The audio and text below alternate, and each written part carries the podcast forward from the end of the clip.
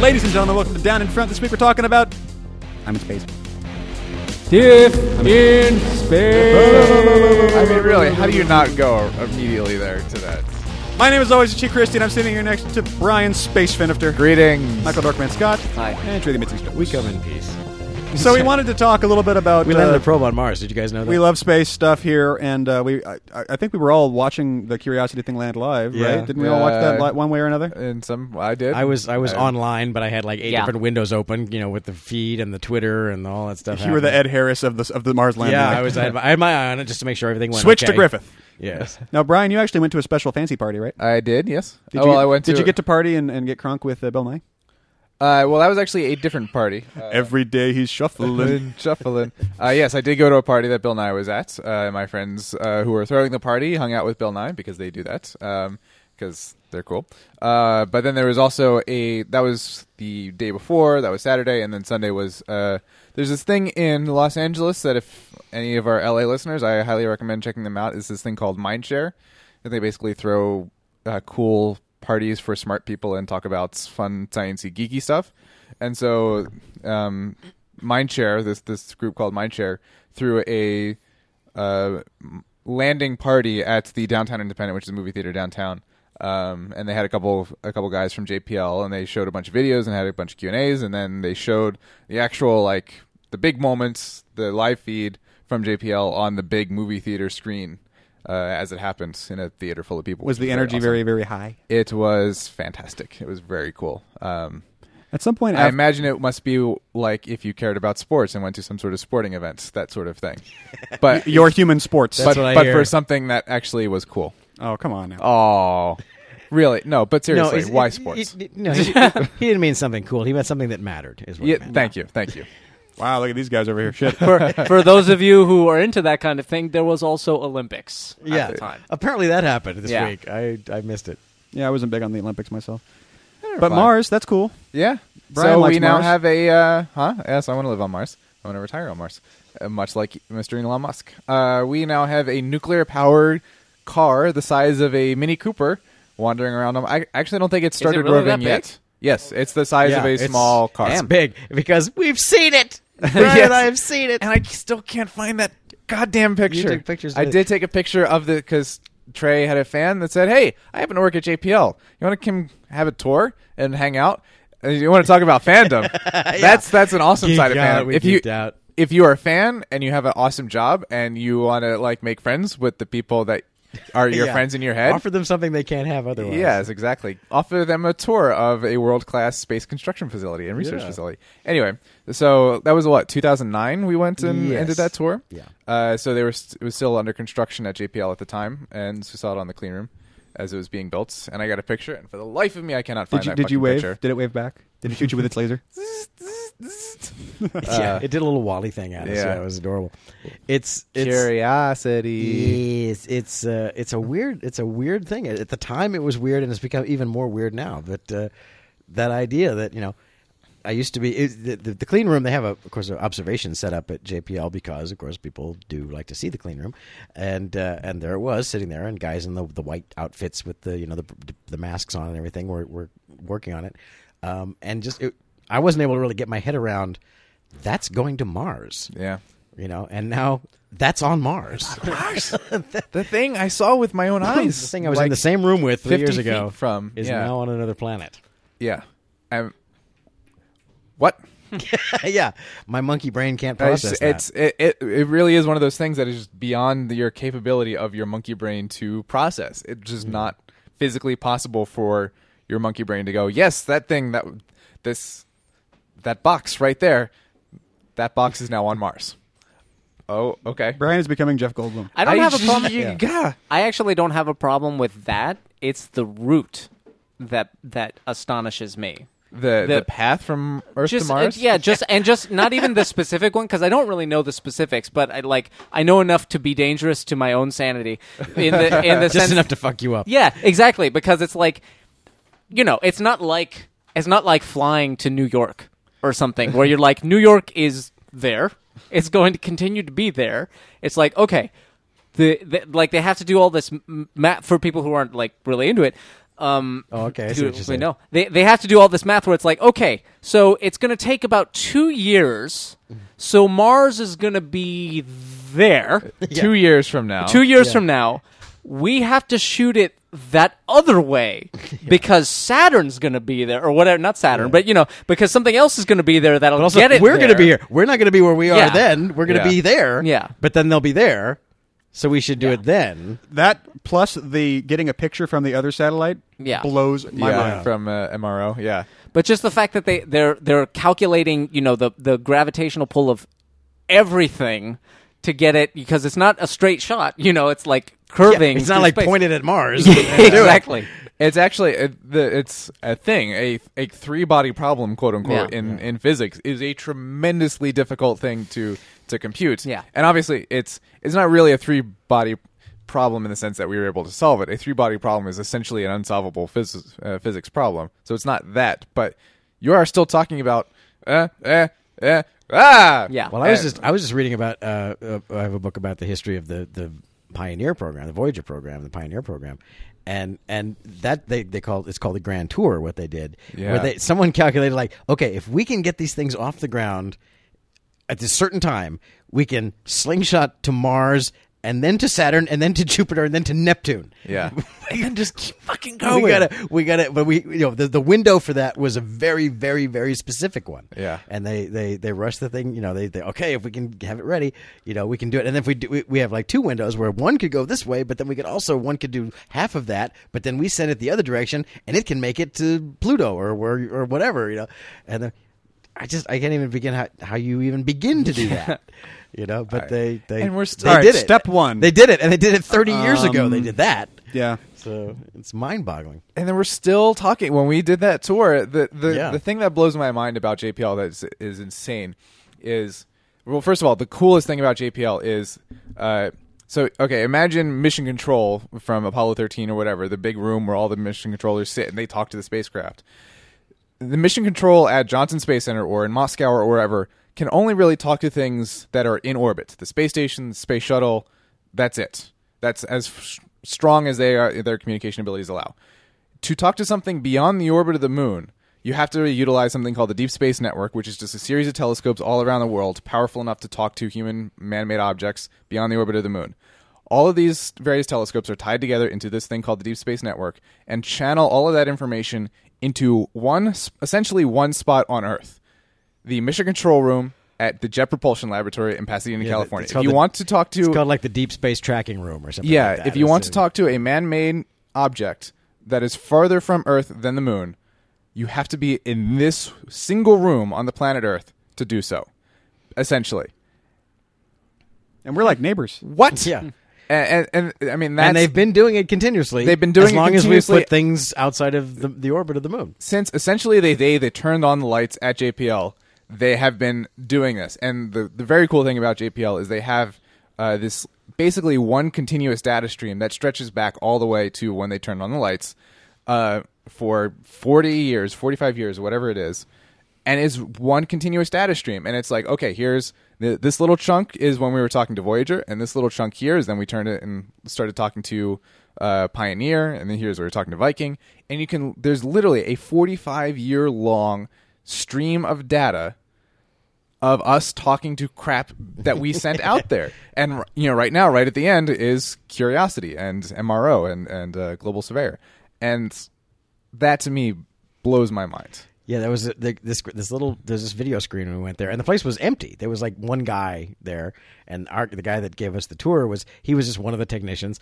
Um, but as he said, well, you know, nothing's much is going on. You know, it's like it's like Pioneer's still going, and and Voyager's still going, and you know, but every, and they have this there was this video chart on the wall with this sort of it looked like some kind of weird Salvador Dali alarm clock kind of a thing where these sort of bar graphs were sort of scrolling across the screen. And what it's what it was showing you was the window as the Earth rotated when we were pointing toward whatever various satellite, Yeah. and it was time to, to tune into it. So so it's like okay, in, in two and a half hours we're going to be facing toward Pioneer, and we'll check the Pioneer signal again as long as we're in that window.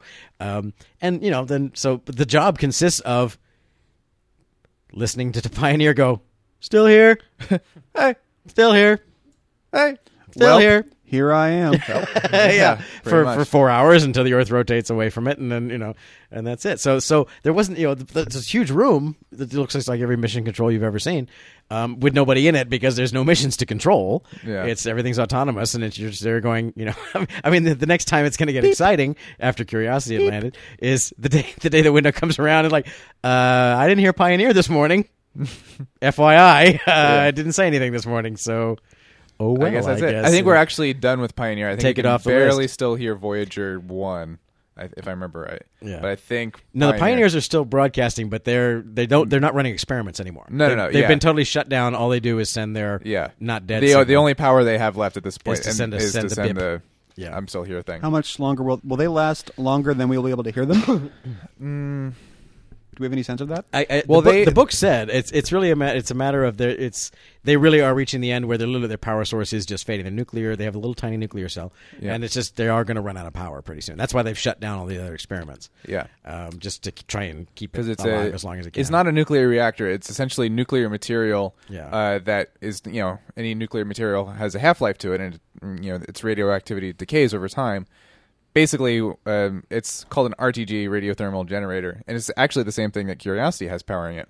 But it's just a little lump of radioactive material that, as it decays, gives off a little bit of power over that time, and they use that power to to fuel it. So it's not nearly as much power as an actual fission reaction that we have at you know going on at a power plant, at an actual nuclear power plant. But it's small and it lasts a long time. Yeah. But and that's that's the the upside to it is it you get a small steady amount of power for a really long time. Yeah, actually, I guess the, the, just recently the news with uh, I guess it was Pioneer, um, if not Voyager, uh, was was that it has Voyager's gone the far. Actually, well, Pioneer Pioneers are passing Voyager in terms of the distance. No, Voyagers traveled. have passed Pioneer. Pioneer went out first, but Voyagers right. were going faster. So the Voyagers, so the Voyagers either are or are about to pass the, in terms of the, the the farthest man-made object, which so that means the the the Voy- the Pioneers are um, the Voyagers. One or the other has has has reached what we now define as the end of the solar system, and is lit, and is in for the first time the first man-made object to actually enter what is called deep space, Interstellar space. yeah, interstellar space. It is no longer in our solar system the way we define our solar system. Um, What? So that happened. We did that. yeah. I actually, I actually saw there was a photo meme that I saw probably on Facebook or something. That was a picture of Voyager. That was like, "Oh, you went 350 miles? That's neat, I guess." or 350 million miles, yeah, 350 yeah. million Yeah. miles. That's neat, I guess. miles, yeah. That was my that was my favorite. Uh, that was one of my favorite uh, memes that uh, popped up after after Curiosity landed was because the you know. Twitter was either the Olympics or Curiosity for that, you know, that For week, that, like, pretty much. days, yeah. Uh, and someone said, uh, and the gold goes to NASA for the 580 billion meter or whatever. But it was the actual, it was the correct number. That was what made it so so popular with the Yeah. nerds. So the, the other, and it's good. Uh, the other the other crazy thing is okay. So we launched uh, Voyager and Pioneers in the in the 60s and 70s, and they are you know just now at the point of they're well they're well past Pluto, the orbit of Pluto, uh, but they're just kind of now at the solar barrier, the solar demarcation point. We launched the New Horizons probe, which is specifically de- dedicated to going to Pluto and the um, Kuiper Belt and the Oort cloud out there. But you know, it's called New Horizons Express in terms of it's going straight to Pluto as fast as it can. Off we we we launched that in 2005. It's over halfway there now. It will actually reach Pluto in 2015 after 10 years. Wow. Yes. Yeah, it's a new record, y'all. Yeah. From here to the edge of the solar system to With- Pluto. without a slingshot. Did it not even slingshot? Was it a straight shot? Uh, I don't know. I think it did. It must have. But it's it definitely was. It's the fastest, absolutely anything of all time ever. And it was even. I actually was able to watch it, and somewhere I have video on my mini DV tapes somewhere in a box of it lifting off the launch pad. And having seen several launches of various things, even off the launch pad, it was like, my God, that fucker's fast. Jesus Christ! Like, Whoa, okay, there it goes. Oh, okay. Uh, It's it's it's gonna get there. Yeah. I'll tell you what. good start. but fast from square one. So It's already past Pomona. Shit. uh, yeah, so it's actually it's another cool, mind blowing fact. You know, on that same mini DV tape, wherever the hell it is, I have the footage of that rocket launch and some of the first footage of my nephew, who was a new- newborn at the time, who was had just been born. the rocket was faster. And he was just working on crawling. Uh, so it exists on that same same tape, and he will be 10 years old by the time that probe that launched at about the time he was born reaches its destination. Yeah. Uh, and we we went to the at one point we went to the Udvar-Hazy Center, the the big Smithsonian hangar space next to Dulles, the thing that was uh, that they go to in Transformers two, two right? Yeah. Yeah. Um, I wouldn't know. you're and you're better off. we but need we need to do Transformers three, by the way. We do. I finally Yeah. saw it, so we got to get this uh, Oh, done. God. anyway, Oh, they they have a they have a You're mo- exempt though. They have a You don't mock up of uh, of the New Horizons probe in there, and so I was able when we went there a couple years ago. I was able to like, look, Sammy, my nephew, this probe launched about the same time that you uh, were born, and for your entire life up to this point, for the entire time you have been alive, it has been flying It's through racing space. towards It's racing towards its destination. For the entirety of your existence, this probe has just been doing its one thing. What? My printer doesn't even print. it's called a printer. and it doesn't do that. It has one job, and it's in the name. I dare it to do it in space. I've had it for years, and it is nowhere closer to Pluto than it was the day I got it. What up? Anyway, I think that's I think that's easy. e- That's that's that's definitely one of the reasons why you know space funding is so hard to get the government to approve because you go so so what's this one about? Okay, we're gonna build this probe and we're gonna launch it to Pluto. Okay, then what? Well, it'll get there. after 10 years wait wait oh, okay Oh, hold hang on. i'm not even going to be a senator after 10 years so i could care less what happens Yeah. 10 years from now i got people right now that want new irrigation systems on their farm so thank you thank you for coming in we have the we have the file you know it's the fact that we've we have your number. Thank you. the, Bye. the fact that we can you know at least some group of us can pull it together long enough to even think about if we can spend the next 15 years you know we we could get a thing to pluto So we just did John Carter, right? And we talked about how John Carter cost two hundred and fifty million dollars. yeah They could practically have shot it on Mars for what Yeah. they. NASA NASA's budget is one half of one percent of the federal budget. That means out of every dollar you give to the federal government through taxes, Half a penny. one half of a penny is spent on sending spaceships into fucking space. and on half of a penny per person, we have managed to send a car to Mars and a, a, a, a probe to Pluto inside of a decade, in 10 years. Give them the whole penny. That's all I'm Yeah. saying. Give them a fucking penny, Give 'em a guys. whole penny. Are you not entertained? Yeah. Yeah, it's- it's it's. Could you imagine what we could do if you if you doubled that to the exorbitant expense of one penny? And Can you imagine if we had basically? Well, this might not work at all. In fact, I'm sure it wouldn't. But if you had elective taxes, you can also throw extra tax money. Well, those just are called engi- donations. Well, You- yeah, you- but and you specifically to NASA. I would like to spend of my dollar. I'd like to spend a dollar oh five and send the other five to NASA too. And you can Of actually all the things they only let you if you'd like to add to the presidential campaign fund that's the one thing i don't want to add Yeah. any money to you can actually donate quote unquote money to the federal government. You can pay more. Uh, the problem is you can basically make a donation to the Treasury Department. The problem is you can't specify where that money gets spent. So he's like, "Okay, Treasury Department, I owe you, you know, ten dollars in taxes, but I'm going to give you fifteen dollars." It would be awesome if you could say The guy's like, "Cool, give- five give that- bucks Straight for to me." Afghanistan. yeah, five bucks straight to Afghanistan. Really, five bucks more in oil subsidies for oil companies that don't need it. Um, but that that's the issue. However, you can donate. Some some somebody on Reddit posted the link of that you could actually somehow uh, donate money to, like straight to the NASA center or something. I think buy center, so you could donate. Just buy money- a Tesla and use PayPal. or just go there and visit the gift shop Yeah. at least you get they get something Yeah, buy a T-shirt for God's sakes. Would it kill you? yeah Come when on. a kid to buy a t-shirt they, they send things to other planets come on Um, Elon Musk is Iron Man. Elon That is Musk is, true. Iron Man. Elon Musk is a very quiet, reserved kind he of. is we uh, went to see him give a talk a couple We weeks did. ago. Um, he's also not punctual he's also That's- okay. actually okay. that was that was the funny that, that actually was a very funny there's there's meaning to be drawn from that I, I actually You wanna tell the took, story? took a wonderful lesson from that. Uh, Uh. so we went to this Q and A thing. My friends, uh, my friend Scott, who works at SpaceX, and through that that Mars party I mentioned earlier, uh, had this ticket to a couple of these tickets to go to this Q and A thing with Elon Musk, and he couldn't go. So he said, "Hey, Brian, and you we want should him?" and we should back up because I wasn't really clear until we went. You said you want to go see Elon Musk, and I'm like, is that that new animal they have at the zoo. Um, Elon Musk is Okay. the founder of. Well, he was originally the founder of PayPal. He was one of the. Pay- yeah, I don't think he was the founder of PayPal. he but a He was one of the founder? PayPal guys. Then, then he sold that off and became a rich guy. Yes. and then has gone on to found or at least co-found SpaceX. SpaceX, Tesla Motors, Tesla Motors, which is making the electric sports car, and one other uh, thing. Solar City, Solar which is City, just uh, which is- making solar panels. Okay, so he he's at the cutting edge of every branch of technology to try and improve our world and our Yes. our technology and our advancement. And he was going to give a talk. Yes, and That's so, Elon Musk. Back to Brian. So my friend gave me the two tickets to go. And I said, Trey, you want to come with me? I said, yeah, absolutely. Uh, so we went, and uh, it was supposed to start at like seven or something. And so we were we're there, and we're, we're waiting, and it's it's on and on. And the guy comes out, he's like, yes, we're sorry, Elon's not here yet. So, so, you know, anytime now or very soon. And basically, uh, an hour goes by before Elon actually shows up, and people were, you know, at this point, you know, understandably impatient. But the uh, the reasoning he gave, I actually was very comforted by because I do this all the time.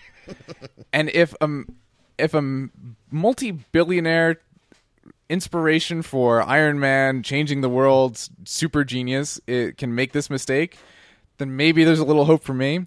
He had had something else. He had like a film premiere to go to later in the night afterwards, and he had put the wrong address into his navigation unit on his car, hmm. and so he went to the wrong place. And so he showed up. He's like, "I'm so sorry. I just put the wrong thing in my in my GPS, and I went to the wrong place, and then I had to come back here. I'm so sorry." And it was like, "You're Elon Musk," and that was really stupid. That's awesome. See, I took the exact opposite lesson from that. I'm like, okay, here's the guy who probably single-handedly is is the greatest hope for human advancement of of these amazing new technologies that would completely revolutionize our entire civilization. And he found a way to fuck it up. that's, that's he can't another- even get a GPS to work properly because it just goes to show GPS, an amazing piece of technology. Mm. if you punch the wrong fucking numbers in, you're going to be late. the human equation is always the problem. So, yeah. Yeah. Well, okay. So we took two different morals from that same story, but It was a charming I personally found it hopeful. It was a charming parable about the fallibility of human beings. uh, even the greatest among us. Uh, but anyway, we've It's been- amazing the things that Brian Buses and Cancers 2012 will Yeah. take optimism from. oh, Elon Musk is bad at iPhone. Elon Musk is bad at iPhone. I saw Elon Musk and his fly was down. There's hope for me. Yeah. My fly is down. We should hang out. pretty much. Pretty Well, much. you are if your fly is dead. Well, hey, comedy. I see what you did yeah, there. that's right. Well, I hope not. I check. I do leave my fly down an awful lot. I will admit That's that. I actually But that's do just for the too. ladies. Yeah. Stick, you got to give them something. I'm all checking now. I'm like, wait. yeah, I know. Am I- Okay, we're good. Wait. Go flight. No, actually, I'm good. All right. Trey, what is your favorite? I'm a person. I I I, I know things happen. Space related memory. Not like I saw this in a movie. I like the space movie related memory, but like landings or newses or various things. Um, the one I remember, I was. Uh, I don't remember the moon landing. Obviously, I was around for the moon landing, I, but I believe the moon landing happened in the middle of the night, America time. So I don't think I, you know, I don't. I wasn't awake watching television when the actual moon landing occurred. Um, I do remember, and I think I'm pretty sure we told this. I told the story in uh, in the when we did commentary on it. I remember very clearly Apollo 13 splashing down. Um, that was a big deal because, of course, we all knew about Apollo 13. Obviously, it was several days of are they going to make it back, aren't they? And and when the the splashdown was due to happen, then I was in elementary school. They pulled us all into the all-purpose room, as it was called, you know, the lunchroom slash, you know, group room, and, Slash and- and- children gas chamber. Yes, exactly. and they and they had a TV. There was this tiny little TV up front, you know, and we're all kind of like, eh, kind of see it. And you know, there's Walter Cronkite and all those guys are talking about well, and you know, and we hit that point where well, and and then there's going to point where we're not going to be talking to him, and then afterwards we're either going to start talking to him again or not. Here we go. And let's find out. you know, th- This thanks- is gonna suck. Thanks, Walter. I'm 12. Uh, this is this is some sobering stuff that I'm having to sit here. Here we go for school. Um, and uh, and then you know it, it, on my TV and my memory, it played out exactly the way it does in the movie, where everyone just kind of sits and kind of goes, "Yeah, so family's good. Everything's good. Yeah, okay. So, How uh, long has it been? So did Jimmy make Eagle Scout? That's good. We should. Uh, did you try that Korean place? That's really we should go. And then suddenly, and that's then the conversation you had at 11. no, that's what Walter Cronkite was talking Oh, about. Uh, you know, the equivalent thereof. You know, that's got to be the worst. That, that's what an anchor really earns his money. Yeah. And then suddenly it was like, boom, zam, telephoto lens, three parachutes. Holy fucking shit, they're not dead. Um, you know, and then weirdly, and again, this is just because of the way you know your mind works. The parachutes were like. That's you know the story's over. There's the parachutes, but in my in our all-purpose room, we applauded when they splashed down because of course Yeah. you know there's like you know three minutes of them just la coming down. It's like okay, they're fine, they're alive. But the fact it was when they actually hit the water, they all went yay Water. Nothing further can go wrong. yes, exactly.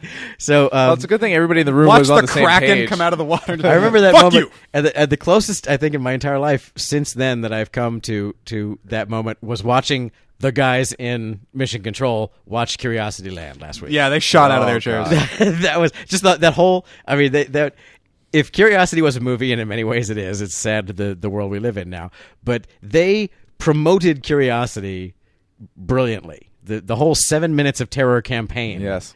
was brilliant. Yeah. And, NASA uh, tends to be good at PR, right? No, no, no, no, no, no, no, no. no, because they never Elaborate. They they're they're a bunch of engineers. It's just that now in, in today's world, everyone has to be good at PR, no matter what you do.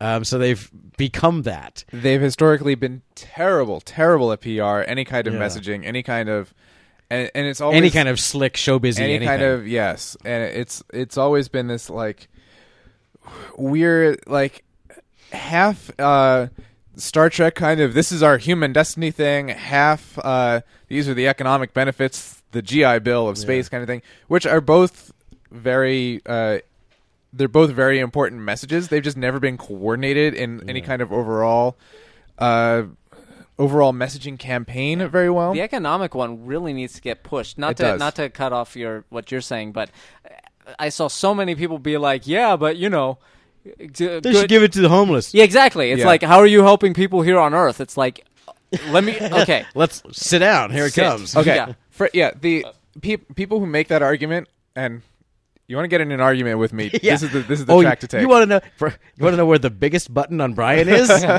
right it here. is. Pe- people who make that argument, they ha- they must have this model in their head of we build these rockets and we literally stuff them with dollar bills and we launch Yeah. these dollar bill rockets into the sun.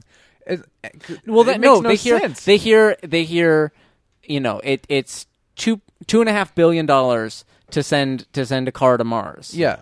They don't understand what how Well, that benefits us. Right. Right. It But- also but- sounds like a lot of money. Because, also sounds like a lot of beca- money. because they don't equate it to the actual total budget of the United States Yeah. or what we spend on other things, on Social Security comparatively. or the defense or, or, DoD or or, anything the else. sugar industry, yeah. or Yeah. anything like that. But but no, I Or mean, the Olympics. yeah, people who have people who have no real conception they kind of make that argument about the space program their line of logic must be i can't understand it any further beyond this is that oh yes we spent two and a half billion dollars sending a car to mars like we didn't actually literally stuff the car full of dollar bills and send it there we paid engineers and scientists and technicians to build things on earth and other than the actual raw materials of the metal that the car is made up of, all of those dollars still exist on planet Earth. Yeah. It's all still here. Right. It's all because, again, as I've said before, economics and the economy is just the act of shuffling piles of money between us. Hmm. And so we shuffle this pile of money to NASA, and they shuffled it back to us, and we're just going to keep doing They that. went out. They went out and bought Korean food after Yes, their night right. of work. Exactly. So they yeah. paid their mortgages with that Yeah. money. Yeah. and coupled with the coupled with the parallel fact, a lot of people just don't get the concept of science in general, which is like the when you have the luxury, and if you don't, you should work really hard to create the luxury of saying we're going to do science that doesn't we don't know how it's going to benefit us. Yeah, right, yeah. We're going to ask the questions because we don't know the answer to it, and Yeah. until we get the answer, who knows what the answer's validity I, will I, be. actually, yeah. Uh, uh, you, if that question comes up, point people to the demon haunted world because he's got he. Uh, Carl Sagan has a chat. I mean, obviously he's into space and stuff in general, but he's got a chapter. A little bit. Yeah, he's got a chapter on um, Maxwell. I can't remember his uh, the first name, The- but um, The equations guy? The well, yeah, Maxwell's but equations? Yeah, but but uh, as part of that, like he. He, he basically accidentally invented electromagnetism and radio. He's like Yeah. accident just because he thought it was neat. He was like, "How come?" and just did like the equations Yeah. and stuff, and accidentally made that stuff 'Cause he So had the ability to, Yeah, yeah. so that's exactly what it, it, exactly what you're saying. Hmm. It's like we don't know how this is going to benefit us. Let's find out. Let's go and fi- look and, and, find and- out. Yeah, what- and that's the fundamental point of like, okay, we don't have to know the answer beforehand. we're just going to do this thing, and maybe it's something, maybe it's nothing. Yeah. But if we do it often enough, we are are sure to get something that is worth Yeah. the time. I've, I've heard I've heard some people characterize it as as some people have a mindset where they don't understand that uh, the way it was put was that that yes and no are a binary thing. That there is just as much data in yes and no. Wow. Yeah. Is there life on Mars? No. Well, we wasted money. No, No. we found out there isn't life on Mars. Yeah. That's information. That's data. That tells us all kinds of things that were only theoretical at this point. It's like n- then we go to the next question: Why isn't there life on Mars? Now, but now we're looking in the correct direction. Yes, know? we we've narrowed the domain a little bit. uh, Is it because life is that line. rare and unusual? Because that would be useful information for us to know. Is it because it used to have a life and it's extinct now? That would be useful information for us to know. And that was something that I felt like they should have really been talking about more when CERN was doing its thing. Where for, for a, there was a few weeks there, right before they came out and said we are well within the margin of error, but we can pretty certainly say that the Higgs boson is there. We did it. But for a few weeks there, it looked like it was like no, we're like ninety nine percent sure now that it's not there. Yeah. And everyone was getting people on my Facebook page and shit. People whining about budgets, even though it's not their budget. I don't know, Yeah. but they're it's mad. Not even American right. money. Yeah. Um, that's, could that's have an been, by incredibly the way- expensive way to find out that something doesn't exist. I'm like, we pretty much needed to know one way or the Yeah. other. The, exp- the none of that money was wasted if the answer is no. Yeah. That's not a thing that finds the Higgs boson for us. That's a thing that tells us if physics is right or if physics is wrong, and we need to know that. That's what they paid for. Either way, it's a purchase. yeah, I mean that's the the fundamental aspect of you know the experimental method, the scientific method that everybody should learn. I remember learning it in in grade school. Maybe just I was at the very tail end of an educational system that was worth any kind of a damn. But uh, that's that's the fundamental aspect, the essence of the scientific method. It's like it doesn't matter if you. The important thing is not you getting the answer you expect. The important thing is you getting any kind of answer at all that lets you narrow the, the field down. Like a, a an experiment that yields something that you didn't expect. If you thought I'm really going to get a yes on this, and it gave you a no, That's fascinating. That's that's equally as valuable, if not more valuable, than going the other way and going, oh, I, yes, this is exactly what I. Because then you learn in fact, something. in fact, had they not found the Higgs boson, That would have been really fascinating. That would have been Yeah, news. Well, Yeah. not only that, some serious news. Not only that, had they not, that actually validates the purchase more than the other thing. Yeah. Because if the answer is we built this really expensive thing to say, yeah, we were right. Oh, well, that was pretty easy, wasn't it? I mean, it's, there's actually a bigger case to be made for the purchase in terms of we're going to build an incredibly expensive mousetrap to figure out if this thing exists or not. Oh my God, And- and it that- doesn't. Still can't seem to find it. And How that- did we build this? and and that's the other aspect of that's the other aspect of finding things out that I think people don't s- have internalized as as much as they should. It's like if when you develop any kind of scientific theory or any theory about anything, you can come up with all sorts of evidence that adds to the yes pile. And you can keep adding yeses to the pile for as long as you want to. And that pile can get as high and as massive as as you can make it. But even one tiny no is enough to invalidate to to negate that entire pile of yeses. Well, ultimately, the job, uh, you know, you can kind of think of it in the sense of the job of, of any experiment is like, how can I absolutely prove to myself that I am wrong? yes, Yeah. This is And- the and way that- that I can prove I'm wrong. And that's the mindset. Yeah. Yes, That- that's exactly it. It's falsifiability, and that's the mindset that scientists need to have, and really every human being should have, or at least be versed in. You need to be able to, when you're trying to figure something out for yourself, you need to be able to attack it from an angle of like, okay, what would make this wrong? How would I, how would I prove this is not the case to myself? if if somebody was like, okay, do I think there's a God or not? What would it take for me to not believe in God or for me to find that argument not valid? That's the kind of mindset you need to approach any big question because if it's approaching any question of, okay, here's this thing I want to believe or here's this outcome I would prefer, let me find as much evidence as I can to support that claim.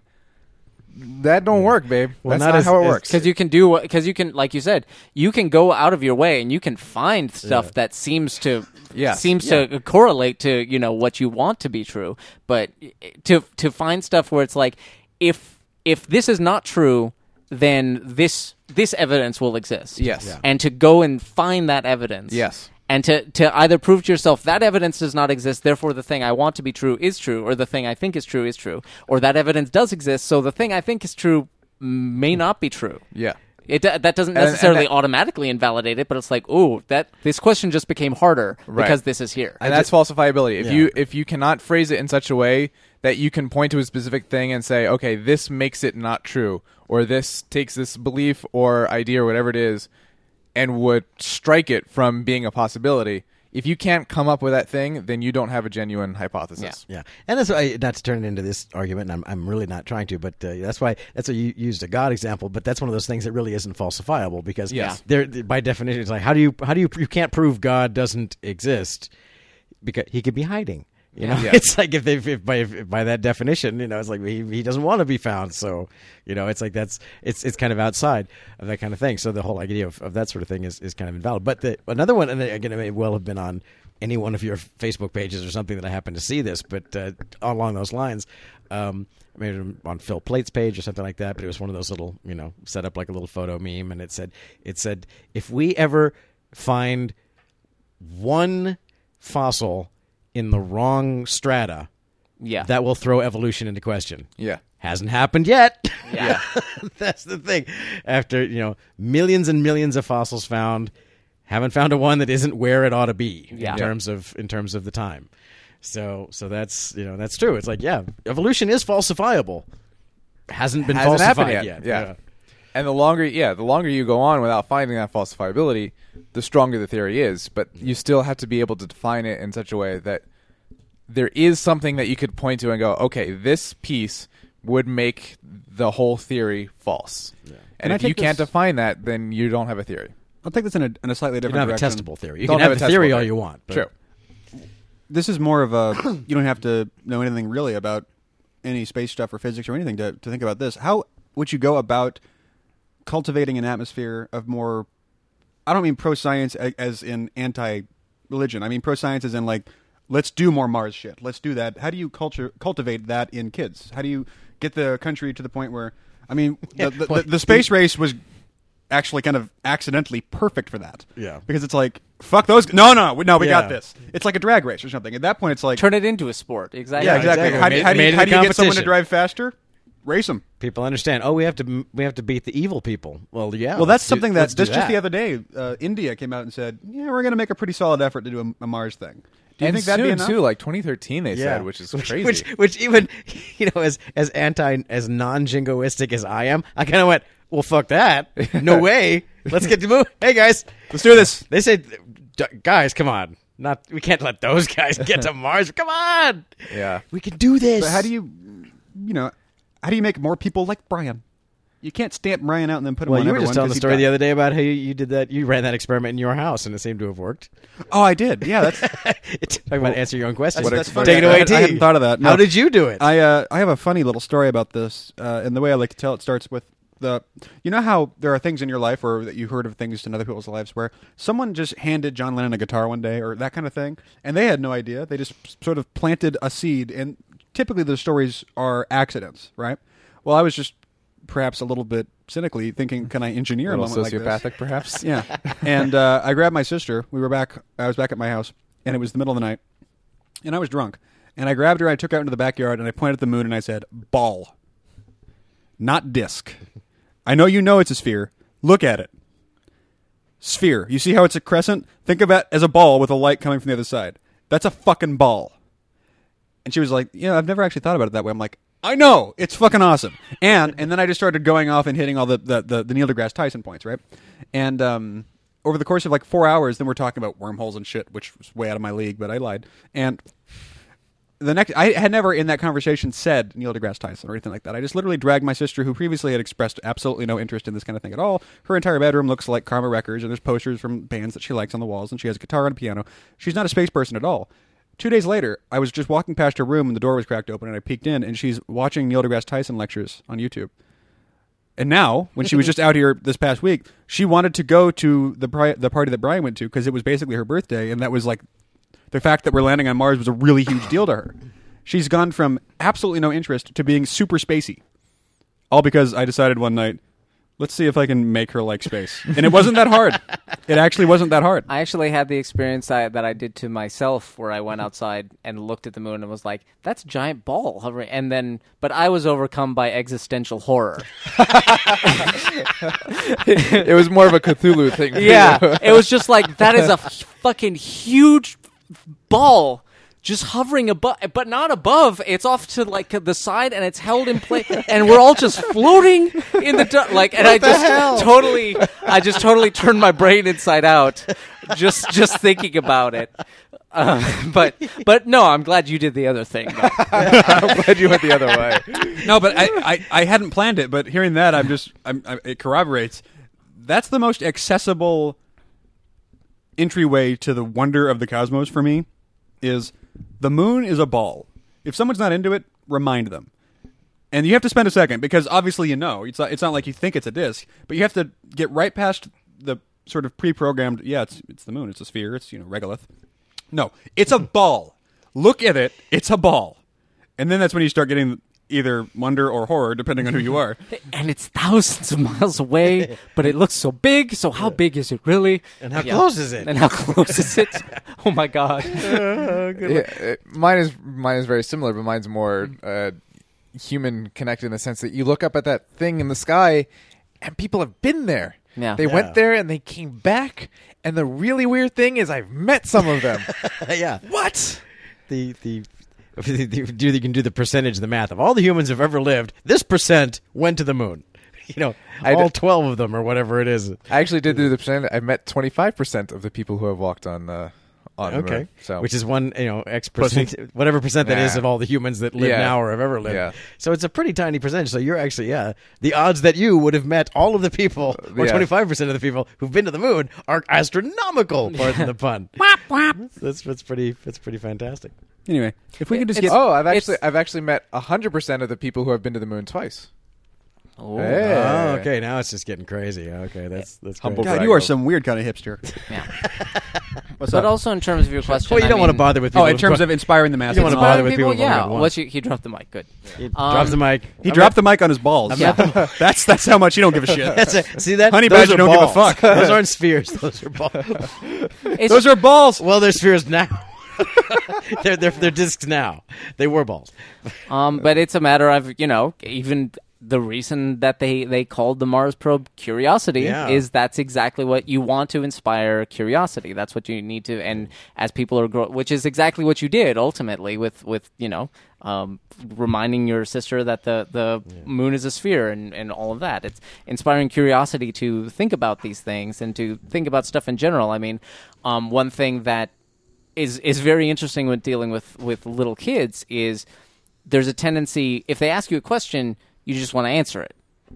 And, and What you should do is say, "What do you think?" yeah exactly. Wh- Or let's find out. Yeah, think? go find or, out, or yeah. let's find out and stuff like that. And it's really interesting because if you do that you know you don't get into the thing with toddlers where they're like why? Why? to everything to every question. Because if you ask them well why do you think they're just like uh, uh What? I can do that? yeah My only weakness.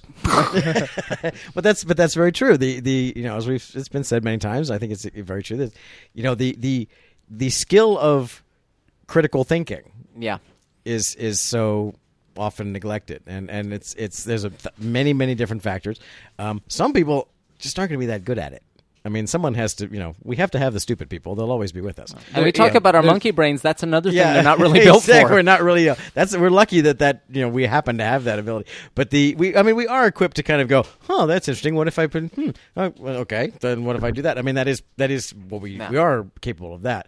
Um, but the, the the the question of critical thinking, and especially because, again, political things enter into it, and economic things enter into it, and and so on. It's like school. We you know so often depends what school you went to, and all the way down to what teacher you had and how they approached what they were trying to do. Um, but uh, you know, The Wire showed us the, the show. The Wire showed us that No Child Left Behind is like the worst thing that could ever possibly happen because it's all about teaching you to memorize the answers we want Yeah. you to give. Yeah. and, and to the exclusion our, of our educational system was already that. yeah, it was already bad enough. And before then No Child Left Behind. No Child just Left Behind just 10,000 codified that and made Yeah. it the law, and uh, and as opposed to let's just put a bunch of stuff on the table and let's just start stacking it up and let's see. Let's make an what air- air filter. Yeah, Yeah. exactly. Uh, Now, Arm now- length the great tape. Here's a many toaster. of the, Take it apart. Yeah, many of the many of the problems inherent are is like, well, how do you grade on whether the kid played with the blocks properly? You know, it's like it's, it's That's a cool idea. It's hard to do that in in a school context, and Yeah. that- there's a, there's an art to to doing that, and you have to do a little bit both because because you know mo- rote memorization of knowledge. Is also something that school should be about. I mean, Sure, you yeah, don't want to yeah. come out of the end of school Yeah. going, "Oh, we forgot to make you memorize the alphabet," but your critical skill, your critical thinking skills are top notch. I mean, you, you have to have both. School is It's about true, both but uh, but the the you know this the concept of you know I think back on my school experiences. I think on specific times in classrooms or specific classes that I had or specific teachers who who were very much geared toward that about you know. I mean that's why that's why so many people don't like science class, but science class was the one that was most geared towards what happens if you put this with that. You know how we're gonna instead of telling you, why don't we put this with that? And let's put some Well, goggles never- on first because I bet some shit's gonna go down. Yeah, I never the- heard- The know, problem with that that is before. you have to be careful to go. Okay, well, let's not put. what the- happens when you put chlorine with ammonia? yeah. You clear the classroom and you get the rest of the day off. Uh, the, the, but that's you know that's the thing is to you know that that that freedom to just go. Oh, what if I you know yeah. I had never thought of that as a children's activity, but Brian said something that kind of kept me off in a different direction. That might actually be a cool thing to do with your kids or little kids that you have access to. Whoa. Um, tread carefully. uh, but you can go to, you don't even have to go to Target and buy a new one. Go to Goodwill and just buy a toaster. And then just say, all right. I would not encourage anything that plugs into the wall. How no, old no, a no, child no, is no, no, this? no, no. It wouldn't be plugged in. It no, would but I'm saying they'll find another toaster, be like, Yeah. "Oh, I remember this." this I is was fun. taking I was taking stuff apart that plugged you, in you, way you might too have to pick. You, have, uh, you might have to pick your thing, but Yeah. just and say, "Here's a screwdriver. Let's let's see what's in there." Well, that that's where the rote memorization comes in, and you go always unplug the thing before that's sticking it. a fork in it. That's the always rule. unplug the thing Yeah. before putting a fork in it. And so, yeah, I mean, and that's important. that's you. You you do need a certain foundation of make them obey you w- uh, without critical thinking enough so they don't kill themselves. yeah. and then once you have that foundation established, then you let them take apart whatever it is Yeah. they want to take apart. But but al- that's I mean, yeah, our educational system has is and has been for a long time more about stamping out these little factory workers, these little you know 19th century. Okay, A B C. Here's the gobbly bit to come out of the other end of the factory floor. The world needs ditch diggers too. Yeah. Yeah. but we we don't really need factory workers anymore. We do, but even even the factory workers that we do need these days are not the factory workers that we needed at the turn of the 19th century Sure. or the 1900s. So our education system is still like okay. For nine months out of the year, you're going to learn how to be factory workers, and then three months you're going to go help with the far- the harvest. And our society and our economy is not that at There, all there, anymore. there are seven children in America that still applies to. Yeah, and it's uh, s- summer vacation. The reason we They all have go to summer the same vacation, school. Yeah. The reason we have summer vacation is so the kids could go help the family with harvesting the corn before winter came. Yeah. We don't need that anymore. And in And fact, we- for years we've known that, that a, a school year that's that's a, r- a year round school, but has like a month break and Yeah. then th- you know six weeks, a month and here, a month there, two months yeah. on, and two weeks off is is generally a, a much better system. yeah. Well, this 'Cause all started. it. This all started Yeah. t- at talking about how you could inspire the world, and the other thing, you know, we were talking about just inspire curiosity, but the other thing is that seven minutes of terror video really worked. Totally. Yeah, Like you, you're watching that shit, and it's there isn't. It's not even necessarily curiosity, although it might instill curiosity if you're a curious person. It's more like this is awesome. This is Yeah. fuck. How are you going to do this? Well, th- that's the thing. And we're going back to the whole NASA and its uh, PR ability thing. Hooray, What- full circle. What- Whoa, full circle. I had Red Bull. Yes, that was my- the uh, and a stroke. I would like Red Bull and a stroke, please. the the great dichotomy behind NASA and its PR abilities is NASA has been doing the m- literally the most dramatic thing any human being could ever do for decades and decades and decades. And has at the same time had a complete inability to communicate that drama has, has totally failed for the most part of making it interesting. Yes. So like, okay, we're gonna put people on top of a giant explosive and send them into space, and we're gonna do it over and over and over again. that is inherently interesting and incredibly dramatic, and NASA somehow finds a way, up until recently, to make it incredibly uninteresting. Curiosity by itself and the whole sky crane landing system and everything is inherently dramatic and interesting.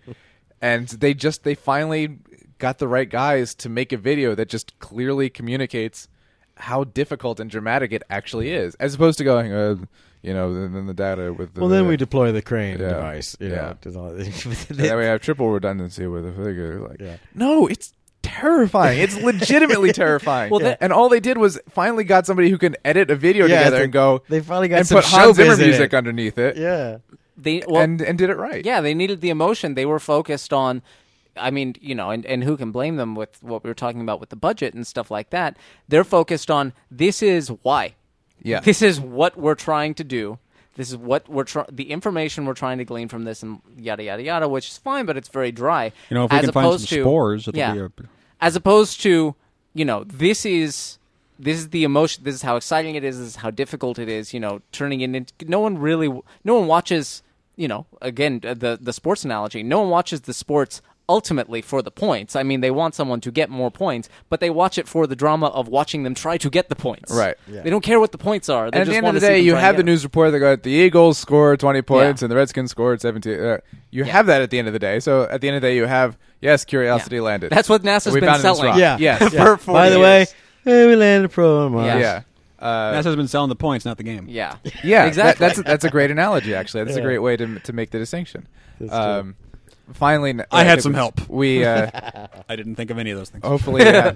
yeah, and I mean, part of it is is uh, you know a certain culture is that there there is a certain culture of okay, why uh, why would we spend any money to do this? Because we have such limited funds. Why would we spend any money on this PR aspect? We need every cent to actually build the goddamn thing.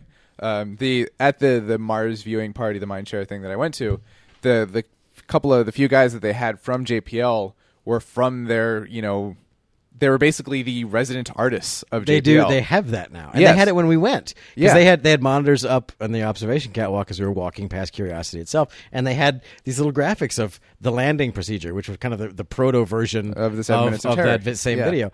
And and I was looking at those, going, these are really sophisticated Yeah. bits of animation that I don't associate with NASA. Usually, usually it's very dry, Nor or it's you not associate Mohawks. or it's not done with, or it's not done by NASA at all. It's done by you know ABC or someone's well, doing cool yeah, animation. th- there is, there is. I know specifically there's one in Houston, but there are at least a few different production companies, quote unquote. Well, that, that- do, that's, and he uh, said at the time, he said, "Well, we, we, we have like literally we have some guys in house who make Yeah. these videos." I was like, "That's new, right?" Yeah. was like, "Yeah, that's pretty new." So, So it's then probably they the same guys, Yeah, but, I even mean- then they were they were already sort of changing their their whole thing. Like, okay, we've sort of we've done some of these Mars probes now. You know, we're going to put some more showbiz into this thing Yeah. and, and see, and that's really and, paying off. And so as he was probably talking about this this same Yeah. guy that was there, and he was he's like, yeah, I mean, even you know, I've been there for a couple years now, and people, you know, I still introduce myself and as the whatever his title is, but basically the Yeah. JPL's resident artist. he's the cartoonist at JPL. yeah, and you know, some of the engineers or whoever go, wait, why are you here? yeah. and so it's just it's part of the culture, but it's it's a culture that needs to change, and hopefully Mm. is changing. Um, I'm the ambassador to your money. How Yeah, about that? That's yeah, right. I'm and I'm the PR team. And I have to say, Seven Minutes of Terror. Someone's gotta was sell the so car, great. too. Seven Minutes of Terror is like as we've talked about in movies. The movie logic is educate the educate the audience. You know what what's the goal? You know how do they how do you get the princess out of the castle? It's like well, first they have to do this and this and this and this and this, and then you have to make it sound really hard. Well, Seven Minutes of Terror totally did that. Yeah. To the T, to the point where, and it, it paid off. I know it paid off exactly as it was intended to do with me. Is I'm watching, you know, I'm watching a Twitter feed, and I'm watching, you know, the, the mission control feed, and the, the Mohawk dude, and the, the you know the, hillbilly dude, and I was like, all right, we gotta. that, that, those are some scientists, man. I can fly. those- I'm a pilot. yeah, exactly. That was that was so great to see those guys. And and so they're announcing these things about you know, and we have DVR SEP, and everyone goes yay, and I knew what that was. Yeah. I was like, oh fuck, they they oh the parachute, it's time for the parachute. Oh god! And then when they uh, they say Sky Crane activated. You're like, I I know, was like, I know exactly yeah. what's happening. And when right the now. sky crane, I was just like, I was about to wet myself. Like, oh, the sky crane, that's where it's all going to go to hell. The sky crane is the part where it's all going to go kerflooey. I was certain that it wasn't going to disconnect right. yeah, Yeah, I was certain too. that they're going to get it down there, and then the cutter isn't going to work. Yeah, and the and the thing is going to go. pfft, and Yeah, it's going to just or the thing it is with going to land on top of it. There's ten thousand things that can go wrong with the sky crane. That's the nutty. Even in the seven minutes of terror video, you, that's when I go, "What the fuck?" As if this wasn't insane enough. That's how it ends. Is that you know? It's like That's the third act. Are you crazy? Yeah. No one's gonna buy that. that can't possibly work. You're gonna make the spaceship hover, yeah. and you're gonna lower it down with strings. it's gonna it's gonna literally rappel down. Trey, they're interstellar puppeteers. Yeah, I know exactly. And then you have to, and it cuts its own strings, and then the thing has to fly away so it doesn't land on top. Don't It's- need no strings to hold me. Yeah, down. it's it's the nuttiest thing. So when we actually hit the sky crane moment, you know, and and what I was shocked by was the sky crane moment to touchdown was so much faster than I thought, and it makes perfect Yeah. sense in retrospect because you don't want that to last very long. so it's kind of like sky crane, ah, down, done, we're out of here. It was literally a few seconds. So the sky crane I thought would be more you know lengthy in terms of, but then they just you know then then it was touchdown, then they went nuts. Um, that was just genius the way they, as we said about Titanic, you know, Cameron had that whole previous process early in the movie. See, the ship did this, it tipped up, then it broke in half, it went back down. So when it's actually happening, A, you don't B, have to explain D. it. Yep. So it's like, oh, now I see what's going on. So that was just that was just that was great theater. That was the fantastic. There's engineering. Engineering created great theater, which was then Which, if if there's anything that describes exactly what I want out of the universe, it's that engineering as great theater. So to bring it back to your question, I think you know we won't know the results for quite some time. Um, this might have helped. the pay well the payoff of the payoff of curiosity is not just the scientific thing, but how many kids you know because because of the way it was presented and the way you know the way it, was presented is what it is, which is an amazing, exciting thing to to just be aware of. How many kids are you know, a la your sister, are now NASA nerds who can't wait to you know do something and get into that business, and they oh, I guess I better take those science classes now. There's hope for us hope yet. so. Yeah, Anyway, this wasn't really down in front, No, but you know, but it was fun. It's Fuck four you. guys talking. It's still cool. I'm in space. I'm in space. Still here. Anyway, Still here. this- Still here. oh, that's sad. Don't do that to me. It's like that XKCD strip about. Yeah, Oh. with the- the- yeah. Oh, Oh. maybe if I just analyze this rock better, Oh. he'll they'll they'll talk to me again. That is sadder than any Pixar movie I've ever seen. like if you just made a like if that's WALL-E two, it's just poor. Yeah. It was it's It's- spirit, it's, right? It's an XKCD comic Spirit, about, it's yeah. about spirit, right? It's Yeah. about the little, And little he, he lands and he's all he's all good to go and he's collecting his rocks and, And he's he wa- learning and he's sending waiting back get the picked up information. now. and he's like, that's the- that's okay, the my punchline. mission's over. I'm ready to get picked Oh. up. They didn't come today. Yeah. Maybe if I just analyze this rock better, they'll come and get me. And then he's just working. Oh, Brian's getting. I, swear, I swear to God, I have a tear right now. That actually literally so just sad. happened. It's a little piece. It's And a, then it's a little and piece then- of metal the size of a shoe. And what really kills me is that the end of the strip is like you know day ninety one, okie dokie, and then and then like day hundred and two, no caption. Yeah. It's like no, no, because It's a little silhouette. Well, because Spirit got caught in the uh, the sand trap, and they tried. They're actually trying while we took the tour. Yeah. They were still was- that trying was to really get it, fascinating to uh, see, uh, yeah. extricated. Yeah, they had a, a whole. Uh, they had a, a mock up, and they had you know they had recreated the conditions in the lab as as exactly as they could to figure out a way to get Spirit out of the little sand trap it had gotten stuck into. Uh, so the the strip is you know day you know whatever it is like because the things are still go- the other one is still going you know years and years after its mission is you know primary mission ended. So it's like day 976 of my mission. If I just do this next rock better they'll pick me up. And then in the Oh, last so like, sad. last couple of panels it gets stuck in the sand trap and he goes oh I got stuck. Like can I come home now guys? And it's just like this huge wide shot. Guys oh, dude, some of you feel sorry for the rover. That's because you're crazy. Yes. remember when we were talking about fandom and This is a machine. importing uh, has no unnatural- feelings. this is not new one. R2D2. it has no feelings, and the new one is much better. Yeah. the new one does not have feelings, but it does feel anger. that's why we sent it far away. It's nuclear and it feels anger, so we sought another planet was best for its placing. That's the other crazy thing. Sorry, last thing because I know we're on the thing. We're at the end. But Spirit and Opportunity were both solar powered, so their mm, tops yeah. are you know one giant solar panel, and they lose power over time because dust builds up and the solar powers solar panels lose efficiency, and then eventually there's just not enough power to keep it going anymore. They couldn't have put a windblower on Curiosity. No, no. they what did they better. What what they did instead was put a fucking nuclear reactor on the thing. So it n- Curiosity doesn't have to worry about that at all. Curiosity will last as long as that pile of nuclear material in its back. And you can, if you look at a model of it, you can see the raised section. It's kind of its ass part of it is uh, It's that- nuclear ass. That's that's the the power plant That's my favorite kind of music. uh, that will, like we were talking about with the Voyager and the Pioneer probes, that will, it's the same thing. It's an RTG. It will release a, you know, it will have a steady but small amount of power for years, possibly decades. They said that the actual motor on the rover will probably break long before the hmm. thing actually runs out of fuel. So Spirit and Opportunity, their primary mission was 90 days, 3 months, and they were built so well that the one kept going until it literally got stuck in the sand, and the other one is still going. And it landed like almost 10 years later. The, th- the other one is still fucking going to this day. What do they do with it? They're like, go look it's at still that. just still driving like literally, literally It's like, Like- oh crap, There's a guy, something there's else a guy at to do. JPL who's writing his name on Mars in tire tracks right now. You'll be able to see it in about two more years. It'll He's be writing visible. Firefly references on the surface of Mars. exactly. Fuck you, Captain Mao. with, with with with Spirit, uh, with, with whichever one didn't get Just stuck. writing shiny. They were That's all literally like, says. "Well, we did everything that we wanted to do, and then some." There's a big crater like ten miles away. It's gonna take us like five years to get there. Let's You guys want to do it? And they did. And they drove this rover miles and miles away to this huge crater. And one of the greatest pictures from Mars that we've ever gotten is this massive panorama that this rover took from the rim of this crater. It's absolutely stunning picture. Go find it. It's uh, in uh, Endurance Crater, I believe it's is the name. Endurance Crater appropriately pa- named. uh, panorama, and it's just absolutely stunning picture. Anyway, ninety days these things were supposed to last, and they've lasted years and years and years. Curiosity is designed to last months, and it could conceivably last for decades and still be going. That's cool. What? so, so, so the good news is, as we said, humans might land on Mars, and, And Curiosity will come like rolling up, going, "Sup, guys? Still going. How you been? Could be. Glad you could make it." There's the photo. One of the most We amazing just pulled it up photos over here. of all time. It is really cool.